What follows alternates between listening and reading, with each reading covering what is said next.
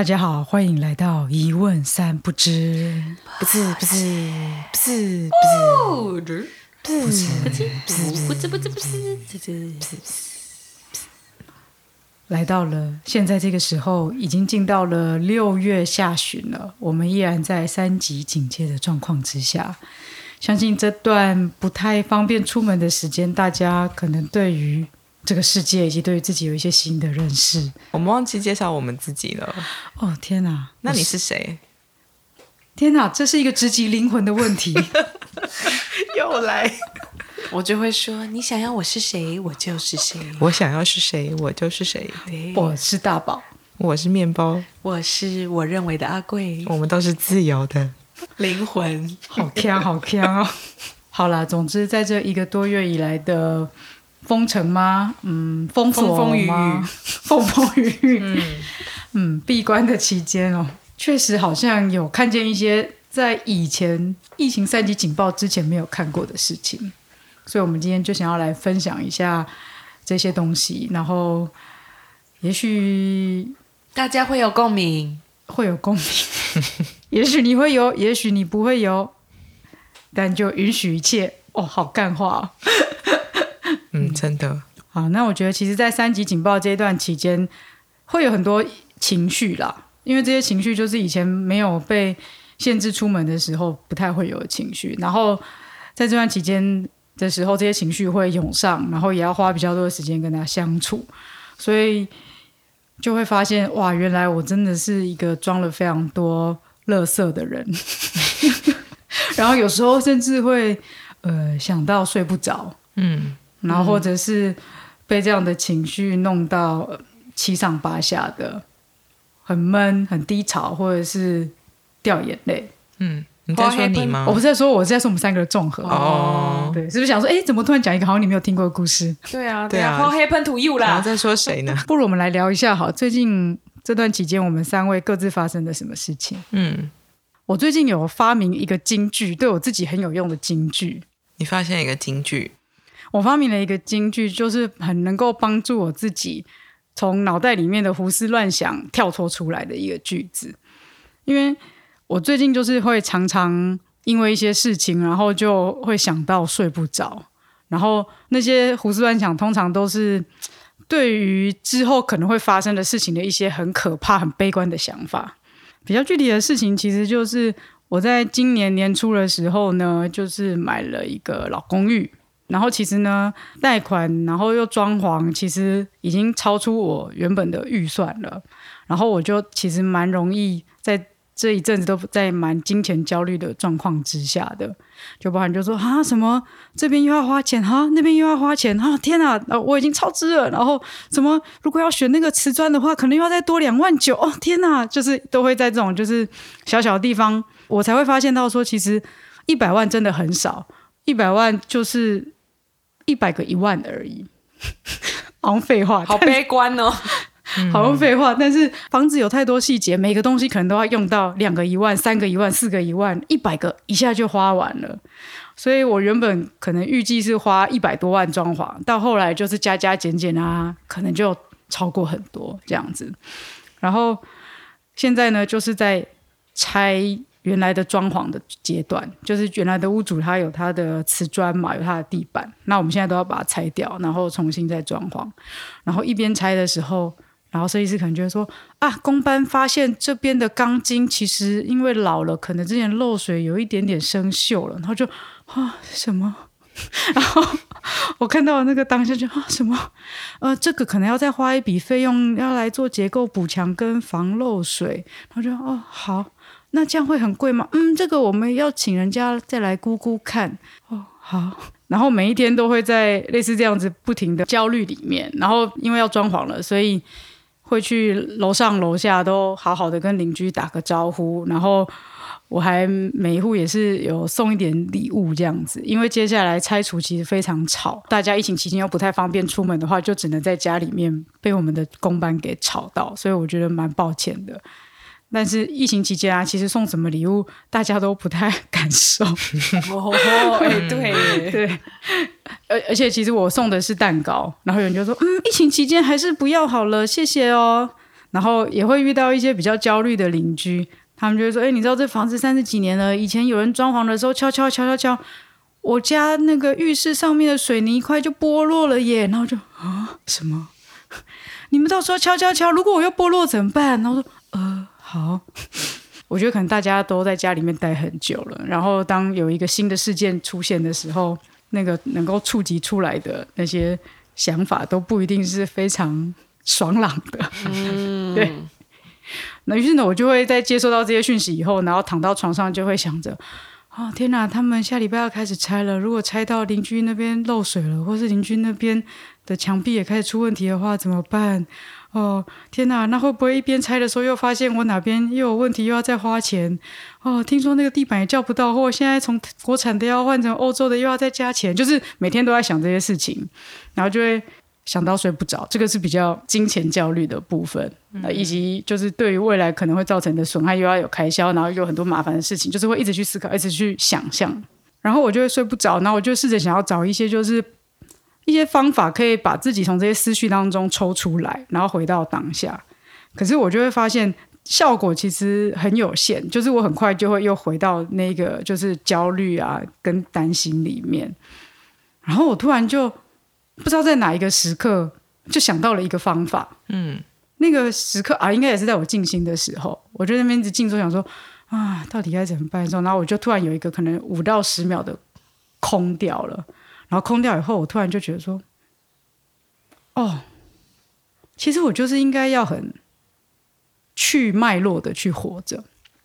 去脉络的活着。对，就是把所有的前前后后的脉络都去掉。你说放掉邻居，放掉到底瓷砖怎样？放掉之后会不会拆房子又看到需要修补的地方？放掉所有就是未来可能发生的事，以及放掉过去曾经发生的事，就是要放掉前面跟放掉后面。”然后就是把这些脉络前因后果全部都放掉，然后就好像自己就很像是，你知道，就像玩电动游戏的时候，你突然间 game on 的时候一打开，然后你就发现这个人物哦就站在这边，然后现在这边要干嘛？就是完全没有脉络的存在于这一个空间。嗯，啊，我现在这边这边是哪里？哦，我在洗澡。哦，洗澡。哦，好，那就先洗澡吧。就是这种感觉。我说，哦我在这边。我在干嘛？我在吃饭哦，好好，那那我就先吃饭吧，然后顺便观察一下其他人在干嘛。对我后来就发现，用这种方法，就是假装好像自己突然间醒来，在一个 nowhere，在一个不知名的地方突然间醒来，然后就从这个当下去去观察跟感受这个空间里面全部的东西，然后就突然就可以放下，就是脑中那些胡思乱想的东西。就是关于活在当下这件事情，我还记得。反正之前有一次私下闲聊的时候，因为我就会很好奇，说活在当下到底跟砍掉重练的差别在哪？然后我就有跟芬多奇聊天，然后芬多奇给我的回应，因为我一开始就是在我就觉得活在当下跟砍掉重练应该是两个呃不同的概念，然后他就说芬多奇就说活在当下其实也就是某种砍掉重练，因为我会问这个问题的原因是，嗯，如果你一直选择活在当下的话。你要怎么累积呀？就是如果我今天我觉得我人生目标可能就是我随便乱讲，就是我想要当我想要成为像张惠妹一样那种很红的歌星好了。可是张惠妹之所以是张惠妹，就是因为她可能出过十几张专辑，然后她获得了金曲奖什么什么的，所以她有某种累积。那如果我一直选择要活在当下的话，我就是要一直不是就是活在当下，对我来说某种定义就是要一直放掉过去的执着或对或什么。他说：“那我怎么可能可以？”成为张惠妹呢？如果我人生的目标就是那样的话，你说你要越爬越高的话，对，那我怎么把前面爬的那些阶梯丢掉呢？对，然后那时候芬多奇给我的回应就是让我也恍然大悟，因为他说，其实活在当下就是对自己叛逆，就是有点像说你抛去过去的某种成念。应该是说，我们人一定不可能完全把你的过去丢掉嘛，因为你活在现在，你一定会有就是照片呐，或是家族回忆啊，或者什么的，所以那东西一定会存在。所以所谓真正的活在当下，回应到刚刚说去脉络的活着，然后就是你每一刻都可以去检视到底呃，我是不是还想要朝着张惠妹生命重新做选择对咯对，重就是你每一刻都可以重新做。那如果你在那个当下做的选择是对我还是要朝这个方向走，那就朝那个方向走啊。但如果你不要了，你就可以把它砍掉，没有关系。就例如说，可能张惠妹出了几张专辑以后，然后她突然就决定，我不要再做张惠妹，我要做阿密特。对她就砍掉了过去的自己。嗯，但是如果他一直被过去的张惠妹的名字绑住的话，他可能就永远无法做出阿米特。对，类似像这样，所以他那时候就是回应了我一个很强烈的疑问，就是到底是怎么样砍掉重练，就是全部都丢掉吗？但感觉好像其实不是那样，而是就是你活在当下是保有选择，你永远都有选择这样。应该是说每一个当下都可以重新做选择，是这个意思吧？对因为你一定有过去的积累，可是你每你不一定要今天还要维持去年的那个选择，你可能今天就可以丢掉去去年的选择，对。然后你重新做一个不同的方向的调整。对，那但如果你决定要维持一样的方向，哎，也很好，它也不会是一个跟去年做的决定一样的决定，你们只是刚好方向一样而已。嗯，只是今哦，只是此时此刻我还是选择了哎，刚好跟去年一样的方向，因为我还是觉得这个做起来是我现在最顺心的。对对，所以其实活在当下，好像这样讲就变成是把那个重新选择那个选择权又拿回来了。，对然后活在当下就是提醒自己，你有随时都拥有它，拥有这个选择权。嗯嗯我最近好像发生一件事情，是跟跟刚刚聊的东西有点相似，但又又有点不太一样。要怎么讲？就是好像可以回应刚刚的整个讨论。就是前一阵子不是一直在下雨吗？然后因为我住在顶楼，所以你是说顶楼加盖吗？就不不是加盖，它就是呃就是这一这一栋它只有五层楼，然后我住在五楼，所以呃，然后因为它又是非常老的公寓，所以它下大雨的时候就会漏水，每年其实都会漏一次，虽然都会来修，但是后来都会再漏一次。然后今年因为那个雨非常大，所以那个漏水是措手不及的，像水 水漫金山一样，就是这边漏那边漏，然后然后你去拿桶子来接的时候，突然发现哦天呐，后面也漏了，这样对，反正就是前一阵子下雨的时候，我就家里发生这件事情。但是因为呃，其实其实漏水的地方都没有没有滴到那些，比如说我家的电器啊，或者是我没有办法搬动的家具，就是我都可以处理，然后我都可以让水是可以被接住的，所以我其实当下还觉得蛮高兴，想说哦，我好幸运哦，天哪！就是虽然水淹成这样，但我还是会觉得哦，这是一个嗯、呃我可以处理的状况，所以我就觉得还还 OK。可是问题是，其实因为我第二天要出门去工作，然后我就觉得，如果第二天雨还是一样这么大，那很有可能我家会有新的地方漏水水。漫金山就来了。可对，然后能不知道金山喽，可能到金包里了。，对，有可能会滴到，比如说 万里啊冰箱啊，或者是电脑啊。那那那时候就是要怎么办呢？所以我就是在那天晚上，虽然一开始觉得好像还蛮 peace 的，但是那天晚上我突然因为这样子没有办法预测我到底未来会发生什么事，而且觉得天哪，未来很危险，然后我就变得非常焦虑。对，就是这个念头，未来很危险。对对对，就是觉得未来超级危险，然后因为因为我就不知道未来会发生什么事情，可是我们都会先想象出那个很危险的那个情况。嗯，因为生于忧患，死于安乐。然后，然后就再加上，因为我一个人住，然后现在又是一个防疫期间，我不可能就比如说找，虽然大宝是我邻居，可是我不可能请他来我家看着啊，我就会觉得就是这样，好像也也怪怪的。我们我也不可能就请他一整天都在我家，那他要干嘛？我家又没有电视。对啊，就是我就不知道怎么办，我就觉得天啊，我现在我只剩下我自己，然后我明天可能又会，比如说会不会回来的时候发现什么东西都坏掉，然后我就觉得天啊天啊天啊，就是觉得很可怕。嗯，但是因为我碗还没洗，所以我就先去洗碗。好跳痛哦，这两件事。就是会哦，那时候就是会想说，就是我现在都已经这么焦虑，可是我其实就是有一些很现实的事情要处理，比如说我现在就是要洗碗，或者是我现在就是要收拾明天的器材，那我要不要 先做这些事情？因为我好像也没有办法现在就去静心，诶，我没有办法就是这么焦虑的状态然后就去那边静坐个什么十分钟，我觉得我做不到，诶我坐下来应该会就是完全没有效果这样。对，所以我就先去洗碗，然后洗碗洗一洗，我就突然就是因为因为还在焦虑，然后洗碗洗一洗的时候，我就突然有一个念头是，我跟自己讲说，哦，我知道你现在真的很焦虑，那你可以哭一下，嗯，那我就开始哭，一边洗碗一边哭。对我一边洗碗一边哭，大雨冲刷着你的房屋，你的体内的泪冲刷着你的心对，整。间房子都在下雨的意思，然后我就水漫厨房，好湿，对对对，要哭，然后哭完我就好了耶。就是我，我就觉得哦，我好像变得比较平静，然后我就去收器材，然后然后顺便就是把我认为，我就看了一下家里的天花板，然后觉得很有很有可能会有新的漏水的地方，我就是都把下面的东西尽量移开，或者是做一些防水的防护这样子，然后我就很安心的去睡觉。第二天回来的时候，家里就是很干爽了，什么事情都没有发生。嗯，那后来屋顶有去修吗？有有有有，最近最近在修，但是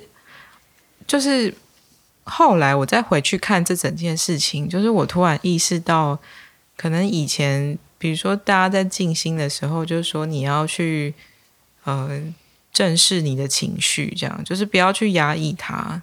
然后你要你要跟你的情绪相处，然后你要去释放它。可是我就会想说，那所以我我现在是要狂哭吗，还是什么？可是因为这件事情，我好像突然意识到原，原来这就是跟自己站在一起的感觉。嗯嗯，然后那个洗碗就是跟自己讲说，你现在可以哭一下。我其实想到的是，我以前有时候在路边可能看到妈妈跟小朋友的相处，就是小朋友现在就是没有办法去 handle 这个情绪的时候，妈妈会跟你讲说，你现在就是觉得很很难过，你可以哭一下没关系，但我们等下再来想要怎么处理。就是我好像用一种。妈妈对小孩的方式在处理我自己刚才的那个感受，可是我居然就觉得好多了，好像就是某一种疗愈内在小孩的那种感受，就是内在其实还是有一个很像赤子之心那种很孩子一般的那一种情绪，很单纯的，其实就是有压力，其实就是。会有恐惧，所以其实就是想哭。但是如果我们用大人那种脑袋去压抑的话，就很痛苦。对，就是可能大人脑袋会讲说，就是你现在哭什么，哭哭又没有用，或者是为为什么这种小事就要哭这样？嗯，对。可是我那天好像就是突然有一种，我的确是真的跟自己站在一起了，然后好像有接纳自己全部的东西。觉得很有趣，就是那个是一个，就是可能以以前一直以为是你好像每天坐在那边静心，然后要打坐五分钟，然后你打坐五分钟可能太短，打坐一个十五分钟，你才可以悟到道理。但结果不是，而是因为对啊，就是我觉得大家在练所谓练习静心，有的时候很难，就是因为就是。会经历一个阶段，是很像在玩游戏关卡，就是你希望，比如说每天要静心五分钟，然后做到这件事就会 check，就哦，好像很棒哎，嗯，就是达成了一个任务。但结果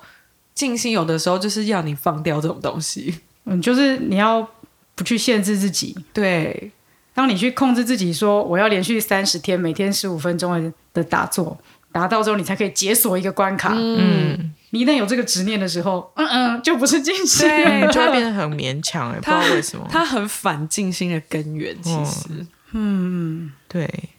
那我觉得回到刚才你说那个，就是允许这件事情啊，嗯，我就发现其实我们所有的限制很多都是因为长大以后社会化的关系，社会化的学习之后去压抑跟限制自己。就是我觉得对我来说很像是我不知道为什么我们的社会一直让我们很害怕犯错，或是某种黑暗面，或是负面情绪，去经历不好的东西，这件事情就是会被我们觉得很可怕。然后，但是有的时候就是你反而是必须要经历那些东西，你才会变得更坚强，或是你才有办法变成一个很平稳的状态。就是那些负面情绪，其实本来就是我们的一部分，所以我就觉得，好像人类本来就会悲伤、愤怒、害怕，然后去故意忽视它是没有是没有办法让你平稳的。就是那些情绪，好像它确实是需要被表达。嗯，就像眼泪真的掉出来，或者是你真的生气大吼了之后，这些东西才真的被释放。嗯，就是你的确是对某一些事件的。就是触发，于是你有那些情绪，那其实就是你对这个东西它有一些，嗯，我觉得它有一些潜藏的讯息藏在那个冰山下面，它是透过情绪去散发出来，然后让你知道说，原来你对这件事情是有一个什么样的想法的，然后你必须要去看到它。可是如果你一直想要维持在一个就是嗯的那种高频的状态，就是有时候那其实可能是一个假象，因为你只是把所有东西都压下来。嗯，我突然想到，其实这就回应了之前我们就在聊的关于就是清理的那个问题。嗯就是有的时候我们也会收到有听众然后来信说，清理到底要怎么清理？其实清理的第一步，真的就是允许自己的情绪出来。嗯，因为就像刚才面包说的，情绪出来之后，后面的讯息就会跟着出来。然后那个东西出来之后，你才会发现说啊，我为什么总是对于例如说谈论性会有情绪，或者说为什么我总是对于谈论权力有情绪，或者说为什么我总是对于谈论金钱有情绪？其实通常都有故事的，就是你跟这个课题之间一定都有一些故事的，然后那个故事就会在你情绪啪出来之后，那个故事就会啊，就是像涌泉一样的喷出来，然后才会发现啊，原来这些东西我以为我过了，但我其实没有过。嗯我最近又跟这个话题有连结，但是微微偏题的是，就是我经历了一个有点像静心二年级生看幼幼班的一个状态。嗯，怎么就说？是呃，我室友最近在疫情的过程当中，就有一些感情上面的风暴，这样。然后那因为就我旁观者看，就是他的这个感情风暴，因为对象是一个他可能才认识一个月的人，然后他就在。呃，他们他们就是可能因为疫情精神压力很大之类，然后可能就是速度的起争执，然后甚至说要分手等等什么之类。但因为你知道，我就是旁观者，就会想说，你们才认识一个月，然后就是这个东西不是很正常吗？然后，但是对我来说当然是这样，但是对于就是在那个当局者的人里面，他可能就是正在经历一个情绪的风暴。然后我经历的事情，就是因为我室友就是对于静心这件事情不是那么了解，他不太知道就是这一连串的 SOP 或是会经历怎样的事情，所以他第一时间就是他，因为他知道我可能在这方面比较有经验，所以他第一时间就是想要抓住我，然后就是问我怎么办这样。实际发生的状况就是，我刚好那一天早上，我在房间里面跟我一个朋友讲电话，然后讲了很久，我其实有点累。然后呢，我在跟我的朋友讲电话的过程当中的时候，室友就传了两封简讯过来给我。第一个封简讯是“贵”，然后后面有个波浪符号，然后第二句就是“我跟叉叉叉说要退回朋友关系了”，就是要跟男友分手的意思。对对对，然后然后当然我就想说，然后呢你要干嘛？就是什么意思？所以嘞，为什么突然跟我讲这个？对，跟我讲这个意思是要秀秀，对，要讨拍拍吗？还是怎么了吗？嗯，然后又可能根据某些我们之前相处的经验，就知道他要把东西丢过来了，就是他他想要我现在主动去关心他，但结果呢，我就是因为我原本就是在我房间里面关门讲，跟我朋友讲电话嘛，然后讲出来之后，我就去上厕所，然后他一听到我出房门，然后我才刚把厕所的门关上，我的室友就在我厕所的门外大喊：“鬼，我不好！”然后我那时候在 我在厕所里求安慰，求安慰。我在厕所里就是心里的 always 就是还让不让人活了，会尿不出来。就是我 天哪！然后对，但是后来出来之后，我就跟他说：“哎，我等一下要开会，什么什么的，这样就我可能现在没有办法接住你的情绪，这样。”然后反正后来我结束那个会议之后，还是当然有跟我室友聊天，然后但就发现他对于嗯。自己照顾自己，就是允允许他去现在处在这一团风暴中这件事情，他是没有经验的，所以他习惯在碰到出现他的情绪混乱的时候，他就要抓住别人，他想要把这个东西丢给别人，借由跟别人分享，然后讨拍拍，去让他稍微觉得好过一点，有被人陪伴的感觉。但是好像其实核心的问题是没有解决的，所以他可能会跟。很多人讲这件事情，然后那东那个垃圾可能会被分出去，然后，然后再借由好比说呃现在疫情没有办法出去跟人家看电影或跟人家去 hang out 做别的事转移注意力，那他可能就是买东西，就是买网拍，然后或者是再上交软体去跟别的人聊天，去平复他的情绪。但是看在我的眼里，就会觉得，我要怎么？贵师姐，就是那个情绪复杂的原因是，就是呃，我当然可以跟他讲我我是怎么做的，可是重点就是，你要是你没有做的话，没有意义啊。嗯，就是我可以跟你分享，但如果你不这么做，没有没有意义。然后再来就是，我不太确定，就是我看到的东西。只是我的解读，还是他真的是这样？就是所以，如果我出声去介入了他的整个人生的行为模式，我是不是有点太傲慢了呢？就是我到底要该怎么样？就是你有有一个有点担心该不该协助，然后协助变会不会变干涉？对对对对对对对，然后以及就是会不会这好意反而会被解错误解读，就是觉得说，好了，你最了不起啦，你都会啊，你人生经历了，你怎么样？哎、我觉得这是你的课题，你超容易害怕这件事的。对我很害怕，就是我害怕会被觉得就是一个很傲慢的人。你就承认吧，这样有没有比较好？嗯，但是你又不希望自己是傲慢的人。呃，好，我们先不要处理这一题。我觉得那是不是因为我有时候可能也会有这种感觉？可是我我我现在刚我突然就是想到，会不会是那种就是可能我小时候，比如说比较比我年长一点的人，告诉我一些人生的指引的时候，我会觉得就是傻小，傻小。对对对，可是可是哦活到这个年纪，我现在再回去看比我小的人，我也会用一样的方式去跟他讲。可是那个东西，嗯，要怎么讲？我我我觉得年轻人，真的好像长辈啊，就是就是会有一种就是他真的需要经历一些事情，然后才会走到下一个地方去。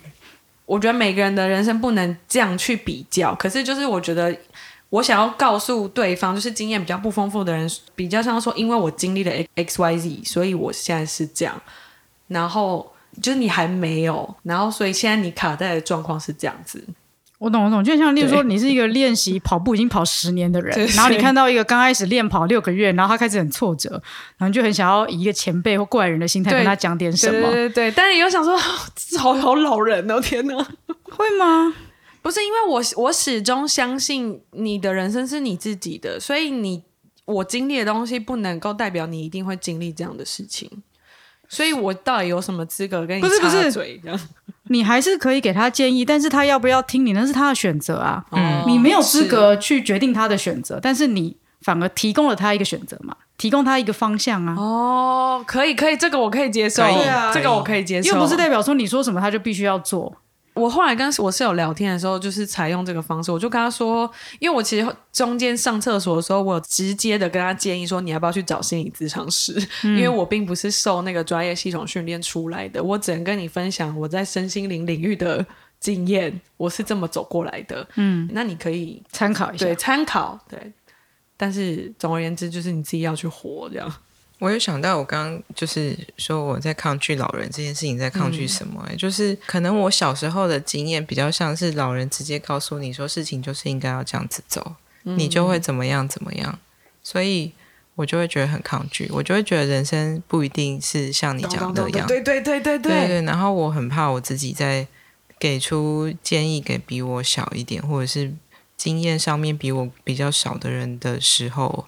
我会做出一样的事情，就是我不想要用这样的方式被对待，我也不想要这样对待别人。嗯。嗯，但我最近的体悟是，我觉得很有可能，其实对方在告诉你他发生什么事情的时候，他只是希望想要有一个，就是你今天心里产生一些东西，你想要把它丢出去，但并不是说丢出去就算了，你希望那东西丢出去之后再丢回来，有回馈了。你，希望可以跟别人就是丢接球，然后在这个丢接球的过程中，就是找到一些新的体悟，或者是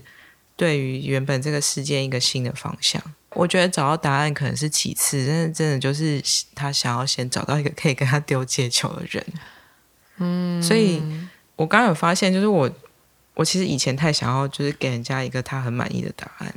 哦，想要成为他的明灯，我想要我想要那个叫做什么 profitable 嘛，我想要很有很有产能，或者是我很想要很有功能性的帮助，就是有一种一拳到位的感觉。嗯嗯嗯嗯可是不可能，世界上没有这种事情对，不可能，而且他他就是必须要去经历很多他自己经历过，他才会理解的事情，就像当时我们经历的时候的那样。嗯，我还有另外一个是，我觉得我比较希望知道对方需需要我现在提供什么帮助。如果是一个情绪上的丢接球，那好，就拍拍抱抱就好了。嗯，然后他那个时候冲出来跟你说“怪我不好”的时候，不就是这样吗？他应该就只想但我那时候接不住，我要尿尿，马桶要接住我，是有在听你的 podcast 吗？不知道。我觉得这跟你现在写剧本不是很像吗？就是你写剧本，然后写到一个阶段以后，然后跟其他人讨论，你也就是听听大家的意见啊，也不会人家说你这边应该要加一个男主角、或者加一个男配角，你就马上加。对，对啊，其实你就是听大家意但如果。这个意见是可以采用，我就会这么做。对啊，选择权还是在你身上啊。就很像是你有时候算命，想说，嗯，这个男的到底好不好，适不适合，然后算命就说不要跟他在一起，但你还是觉得，那我还是试试看好了。这是什么？这就跟到那个每次碰到，比如说要吃意大利面还是吃炒饭，然后我就会说剪刀石头布，然后你自己就是如果猜到意大利面，就发现你想要吃炒饭。就是你心里其实有个答案，但你只是想要对 confirm 这些事情。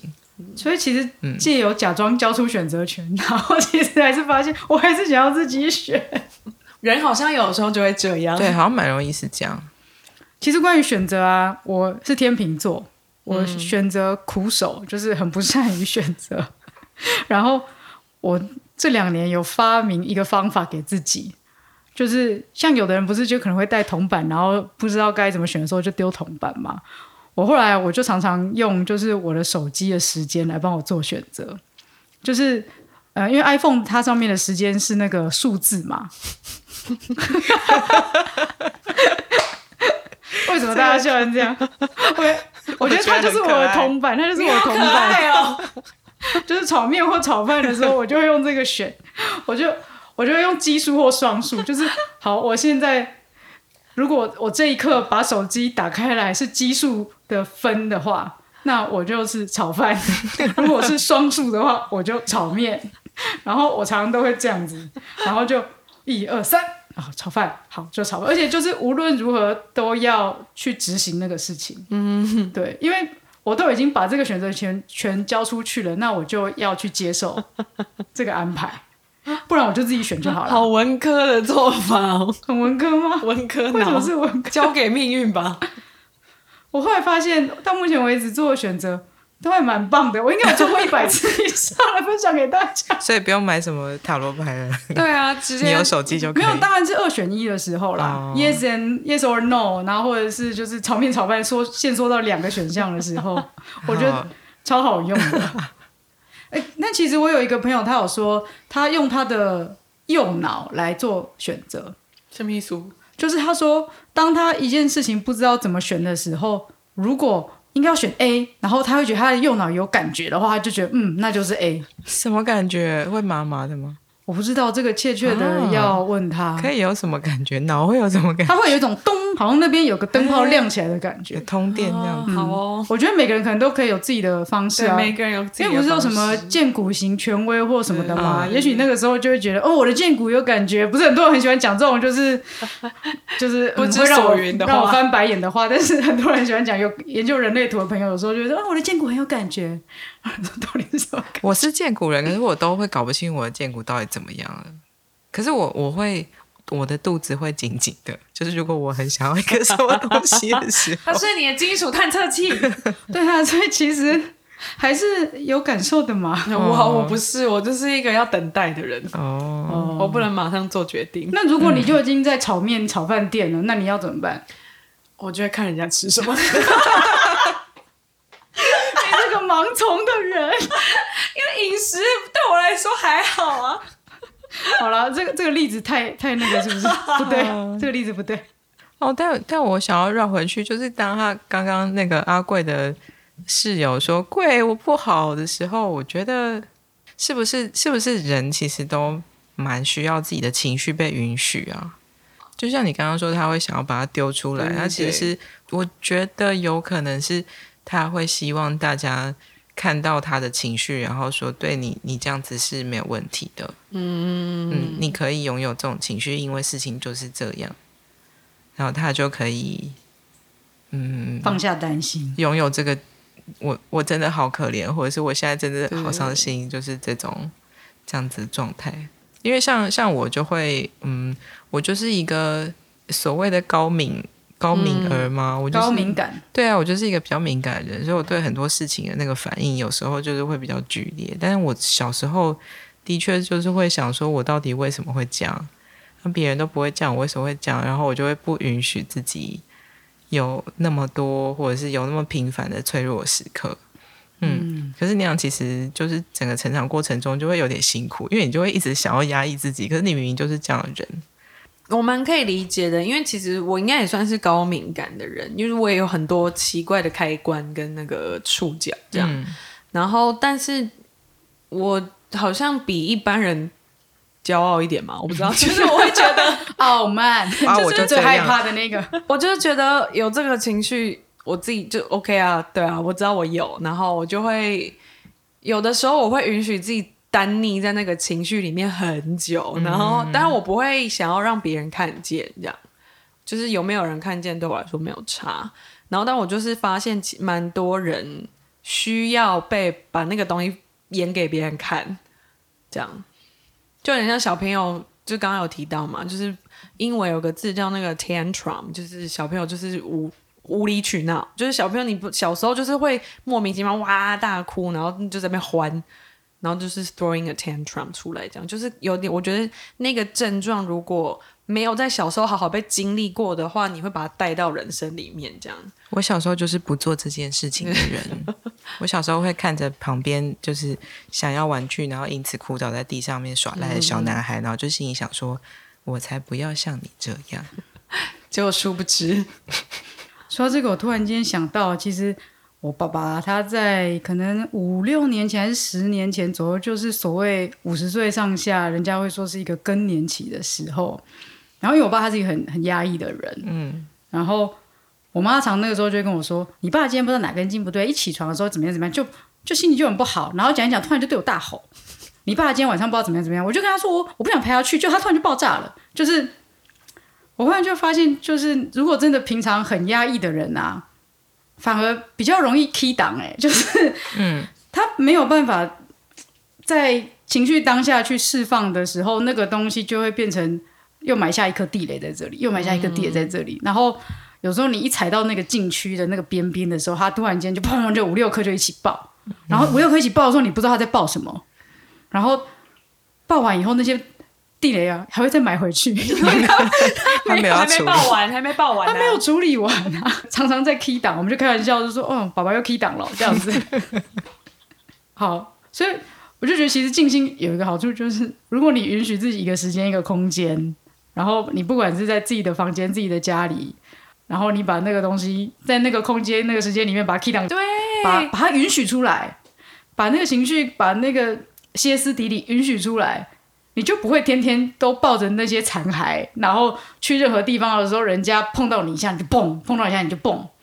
然后你蹦那么久，你还是不知道你到底在蹦什么。对。因为我觉得我一开始接触身心灵的时候，也觉得大家好奇怪哦，就是什么为什么什么颂钵啊，什么花金塔罗牌，就想说到底是沙小啊，一堆怪小的东西。然后，但是后来就是越接触，才越知道说，就是那些类别其实不是重点，而是他们都提供了某一种方式，让你去允许你自己到某一个不理智或者什么的状态里面。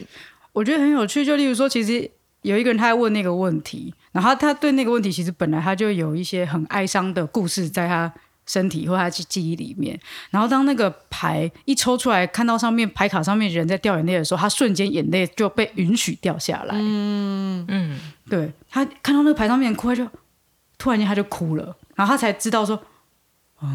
原来。对对，所以意思是不是说，像像静心或者是身心里面一些，比如说仪式或者疗愈，它其实就是有一种那 permission，就是他现在给你一个允许，就是你可以在这里去展现一些你原本隐藏下来的东西。嗯嗯，还有一个是，嗯，我一直想要一个英文，但就 alienation，反正就是因为它可能离你日常生活太远了，所以它会让你，就是它把它把你抽离你日常的那个你习以为常的轨道之外，你反而可以用一个不同的视角看到你过去的盲点。嗯，对，所以比如说，如果是一个平常一直学法律、很讲究理智的律师，然后突然你今天带他去做奥修的昆达里尼静心，他可能就疯了这样。但是也许他就会在里面获得巨大的释放，嗯，因为那离他的生活太远了。嗯，可是我我在想的事情其实是像像因为漏水的事情，然后于是我就在想，可能我们之前一直靠静心，想要让自己得到所谓心灵上面的平静，是不是？其实这个东西它必须要在你每每天的打坐结束后，或者是你昆达里你结束之后，就是你要把那个东西，那个观察自己的状态，或那个允许自己有任何状态的那一种品质，然后你要把它放在日常的现实生活中里面。你说学以致用的概念吗？对对，你要学以致用。就是我的意思是说，就是你可能会觉得说啊，我每天早上就是这样子做个静心，不管是任何形式，然后做个十五分钟，我就会在里头就是得到一些什么生活上面的舒缓。但是如果如如果没有找到自己的那个核心的力量的话，就是你只靠那个每个早上十五分钟，那其实是没有用的。就是你必须要把那个在静心里面的状态，比如说时时的关照自己，或者是我现在是可以释放我的情绪。我觉得蛮喜欢阿迪亚香提讲的嗯静心的核心，就是允许一切如其所是，哦，对对对，就是像这允样，许所有的东西它是什么就是什么，嗯，允许我自己是生气就生气，允许楼板掉下来就掉下来，允许三级警戒两个月就两个月，允许他欠我钱两年没有还，就是这样，允许嗯，内内外外的一切，嗯，不要去抗拒它。对，因为比方说，我们可能之前静心幼幼班有讲过，说你要允许你所有的思绪嘛，你要让他们像那个草原上面的马在上上面跑，那你就是看着他们跑，啊，让他们跑到累，他们就会休息，这样，然后你就会觉得好像心里比较静一点点。但是如果我可以把这个品质带到，就是当你做静坐十五分钟，然后睁开眼睛继续做日常生活活动的时候，你还是维持在这种状态的下面的时候，其实会有一些人生上面的改变呢。会，会，但再度就是要那个提点，就是如果你越想要练习这件事，它可能会离你越远。哦，就不能依赖他，你还是要跟他维持一个，就彼此彼此独立又自由的关系。对对对对 我我觉得刚才讲那个允许一切如其所是，跟奥修讲的放下控制其实是一样的意思嘛。嗯，对，所以如果你勉强自己要求自己每一天要做静心活动一个小时，你后来就会变成可能会在控制自己去做这件事，或者是你要求、我做完这个事情之后，我就要求我自己要达到什么样的效果，嗯。那都会是一种限制，一种控制。你没有办法允许自己说，我就是做了一个月啊就没效啊，啊，或者是我就是做了三天以后，我觉得不适合啊，就我觉得那个状况有点像是倒果为因了，就是你会喜，因为人都很追求因果关系，因为追求逻辑，就是你做了 A 就会得到 B 什么这样。但是我觉得对静心来说，反而是如果你的目的是我要能够在日常生活中做到放下一切、允许一切的话，那你永远都会没有办法达到那个状况。就是越用力去放下的时候越控制。对，嗯，这个我很有经验诶。我就是呃，应该是一年还是半年前，然后我就是生活中有一件非常非常困扰我的事情，然后因为太困扰，困扰到觉得就是每天生活好像都忧心忡忡的，不太正常，所以我就我就开始比较勤勉的，在每天早上就是都会稍微有一个静坐的时间，想要静心，然后那个时候可能因为因为有放一些音乐或者是什么，就是我的确也有释放一些情绪出来。可是问题是我发现，就是就算我这么努力的在做这些静心，但没有用诶、嗯，就是我我我觉得我我对那个事件或者是我目前烦恼事情的那个情绪跟压力，就是它完全没有舒缓。它的那个舒缓只有在静心结束的可能可能一个小时以内，你会觉得哦，好像我有比较好。可是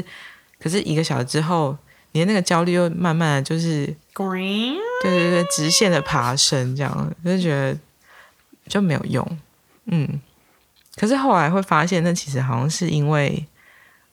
我太我太依赖我太依赖静心，它可能可以带给我什么事情了。可是就算它带给我什么事情，我如果没有把它放在我睁开眼睛去去过我日常生活的时候，它就会是是因为失效。是因为那段时间其实你还是有情绪跟压力，可是你没有去让它释放出来，你没有允许自己释放出来，然后你想说借由静心是不是可以改变，我好像就是我有才没效吗。我有释放哎、比如说我可能也会做一些，比如说啊，我修有静心，然后就会在地上大哭啊什么的，就是，然后你当下就会觉得说，哦，我释放了我的情绪，但我也是就是释放完情绪，一个小时后就没事了，就打回原形。释释放情绪是一件事情，但你可能体悟到一些事情，但没有要处理，那是会是另外一件事情。这样，哦，嗯，就是看见了是一件事，但只是一个头，对。还要处理它。然后我那时候就就觉得很困惑，就觉得为什么我每天都这么努力进行，可是就是没有用，看见他我也有释放啊，是这样。你面对一间很脏的房子，然后想天哪，我要打扫它，我先去哭一下我先哭，然后哭完之后就是心情变好，但房子还是脏的。心情变好，然后就去吃下午茶，就回来房间还是一样对，脏。房间还是一样哦，真的耶，所以 很可怕哦。所以还是要卷起袖子打扫才是最重还是要要的。没错，没错，对，那这个打扫到底要怎么打扫？我觉得这就是超多听众想就是问的问题。关于清理的问题可是。不，我们我觉得没有完美的答案，因为每个人家脏的地方不一样啊、但他一定会很累，嗯。他真的会很累，嗯，然后你一定会有觉得很心烦的时候。对，而且就是觉得我就会在这里就要端出我的傲慢，想怎么样？就是我在想说，你把这个问题丢给我们，这样你好意思吗？你对你自己这样算负责任吗？不是你必须呢？我觉得我们还是可以分享一下自己清理的过程，不代表他一定会这样走啊。我觉得是我觉得理论都蛮美好的，我们拿一个实际应用题来应用看看。哎，又回到了我们的应用题练习时间。能不能举出一个例子说，我以前对这样的事情我会有什么情绪，但我现在对这件事情却不再有那个情绪了？哦，那我可以用漏水这件事情来讲，好好好，漏水。就是我刚刚不是说，因为一直漏，然后又可能会有新的漏，然后我就会整个人就会觉得天哪，我要崩溃，我好焦虑，没有人可以帮我哦，而且明天还会下雨哦，这样，然后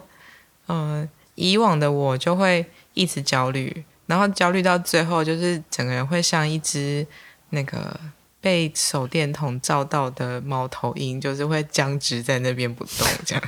就是我没有办法，对，我会失能，我没有办法做任何事情，我就是被我的焦虑淹没这样，嗯，然后我就会以至于可能我明天也没有办法好好拍，然后我什么事情都没有办法做，然后我那天就是选择用一个新的方式，就是既然现在事情是这样，那我来想想看我有什么可以做，比方说我我把我的电脑搬到别的地方去，或者是我把我嗯，可能一定会被滴到，但我又移不走的地方，就是铺了塑胶布，就是我我有一些新的做法，然后这时候我觉得事情就有一些改变呢。嗯，就是借借着好像每一个面对某一些事情，然后你可能过往就是会有某一些重复或者是行为模式。对相同的行为模式或反应，可是到某一天你发现你其实一直都是这样，然后它并没有带给你很好的结果的时候，你试试看选择用另外一种方式去想，或者是去面对，我觉得它就会不太一样。嗯听众可能很有感的，可能是跟家人的议题吧，就是常会听到，就是呃，妈妈常会，比如说有有体重问题的女生，可能会说，呃。哦，我真的瘦不下来，因为我妈每次就一直煮那些东西给我吃，什么什么，就是他就一直煮，我我又不能不吃。然后，但是我就是那时候就会很想问他说：“你真的不能不吃吗？你真的不能开始学会自己煮饭？你真的不能开始跟你妈妈沟通，就是你想要做什么事吗？”就类似像这样子，就是当这个人如果他真的有心想要改变这个状况，他可能就会意识到说，他跟妈妈的沟通之间有一个 pattern，然后他面对这件事情也有一个 pattern，嗯，然后当他开始注意到那个 pattern 的时候，他就可以改变。pattern 是模式，对行为模式，可能是一次一个，就是小小的，就好比说今天妈妈又煮了水饺给你吃，这样，然后你可能你不想吃，那你就跟妈妈说，也许是可以从数量开始说，妈妈，我现在真的不饿，你煮了十个，我可不可以只煮吃八个？类似这种东西，你可以自己去想，这样就是这种练习。就是对一样的事情做出不同的回应。但你可能要先先看到你你对这件事情有一样的反应，没错，先看到 pattern，先看到，所先看到以清理模式最最最最一开始是先看见嘛，或是先允许自己对这件事有情绪。嗯，就是要既要允许，然后又要看到，对对对，哦对，先因为一定一定是先允许之后才看到的。嗯，比如说先允许自己哭，然后才看到原来自己很伤心，或原来看到自己很生气，嗯，然后看到之后才能够去改变你以往对这件事的处理方式。然后你可能会有新的洞见，对，新的洞见，在你做出新的反应，然后导致就是这个东西它回应你是一个也是新的反应的时候，你们就会导去一个新的地方。对啊，或者是关于清理，其实也可以把它想成是很实体的，就是比如说你在整理房间，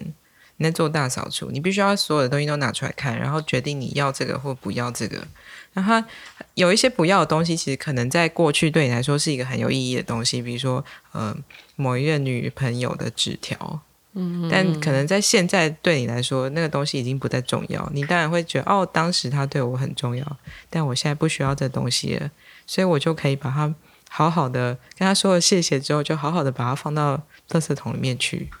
就是我我觉得其实，嗯、大家一直说清理清理，但是其实那个清理就是真的是跟跟跟那种很日常的在做打扫或清理其实是一样的事情。嗯，就是是可以把它放在一起去比拟的。那我有发现，呃，像之前，呃，也是会有一些能量疗法，它是可以去清理你的能量场上面所一直持续粘连的一些情绪。嗯，对，然后我觉得其实有效，但是那个有效的成果，有时候就像面包刚才说的，可能做完静心之后有效一个小时，急救处理，对，但是一个小时之后，如果你的习性还是会把那些情绪再抓回来的话，啊啊就回来啦。对，因为它它就有点像是，如果这个地方它就是比较容易长灰尘，那你东西放在这边，它就是会长灰尘啊。你现在拿去洗，然后干净了，你放在这边，他们可能明天就又变脏嘛。所以目标还是要让那边不容易长灰尘吧。比对，要么就是你让那边不容易长灰尘，要么就是你不要把东西放在上面啊，你把东西放在别的地方，它就不会长灰尘我们。提出了两种解法。对，就是你有你有很多选择，你是一个自由的人，你可以想就是你要怎么样去面对这种状况。所以我可以说，如果说我们有进呃静心幼幼班跟比较为进阶的话，应该幼幼班要做的事情就是先能够允许，是不是？然后进阶是去清理嘛。因为有的人喜欢，可能就是哭完觉得啊爽了，然后房间一样脏，他他就没有没有再注意到这件事情了。看见跟允许到底会谁先呢？我觉得他有可能会是一个，就是像打网球一样，就是是一个交互的过程。啊，你一下需要看见，但一下可能又需要允许，但允许之后你又看见什么，然后又再允许。哦对，因为有时候可能是啊，先有情绪了，然后嗯你然后你允许那个情绪出来，你就看见了。对，然后有时候你是突然间看见说，哎，啊，我刚才怎么有那个情绪？然后又有新的情绪出对现，对对对对对对，就是一可能会个滚自责这样滚动式的清理。我，现在很流行有滚动式的滚动式清理前进，滚动式。滚动式的修正，滚动式的静心。滚动式嗯，但是就是一直处在一个滚动的状态。对不，是吗滚石不生苔。但我真的觉得清理真的蛮重要，因为每一天我们都在接收新的讯息，然后有新的事件一直发生在生活当中，然后身体我们每天都会洗，可是我们的心情、我们的情绪却很少去清理我。想我们好像第一节有讲这个，我真的每天都有洗澡，但是你有每天清清理吗？清理自己的心理嘛，其实嗯大部分人是压下来的，嗯，就是先压下来，然后突然间嘣就会 key down。对，没像王爸。爸一样。我爸好像没有在听，或许听到也好，对啊，听到也，我觉得听到也好啊，我我不怕被听到。嗯，我就是做最真实的自己，分享给大家，允许一切的发生。对对对，允许一切的发生，而且我觉得抱持一个概念是永远不要放弃沟通。是，嗯，讲到关于看见这件事情啊，就是像我可以看到我爸 key 档，可是我爸未必可以看到自己 key 档，就是就很像我们现在三个人在这边，然后我们有时候很难看见自己的盲点，对对可是我们可以看见同伴的盲点。当彼此的魏征。对同伴的行为模式不断的重复的时候，我们就可以去协助他说我们看到了这件事情对对对对，对这样子。我觉得这确实是一个就是组队打怪升级更快，真的就是这个道理。所以意思是说，就是如果你在静心的路上面，或者是你在清理的路上面，是有些朋友可以，你说就像同温层那样子，他们是可以跟你讨论你现在遇到的问题的。其实你可能就比较快可以把这一题解完。对啊，因为我觉得这真的蛮有效的。嗯，因为有时候就是你自己在一个死胡同里面不断的钻牛角尖的时候，你会有很多盲点看不见。嗯，那要是这个时候有一个局外人，然后从旁边指出，哎，你怎么又来了？哎，你这不是老问题吗？哎，你这边没看见，其实那个东西很快就可以给你一个新的洞见。嗯，新的 down jam。所以很推荐，就是大家可以找一个伙伴，可能是你的伴侣、你的好朋友、你的家人。但是我觉得朋友好像会比伴侣、家人适合一点，因为通常伴侣跟家人有很深的成见，或是很因为有很多共同的。但我觉得，如果真的愿意一起一起静心，跟一起去看见，然后让彼此都能够成长的话，就不要害怕中间的摩擦。那可能也是一个需要清理的部分。对对啊对，但是希望大家还是可以一开始找一个你觉得适合的人，让你觉得有安全感，可以在允许自己在他面前做自己的人。嗯好的那我们今天的分享就来到这里。嗯。谢谢大家。轩轩大家谢谢谢谢。我们期待下次见。拜拜。拜拜。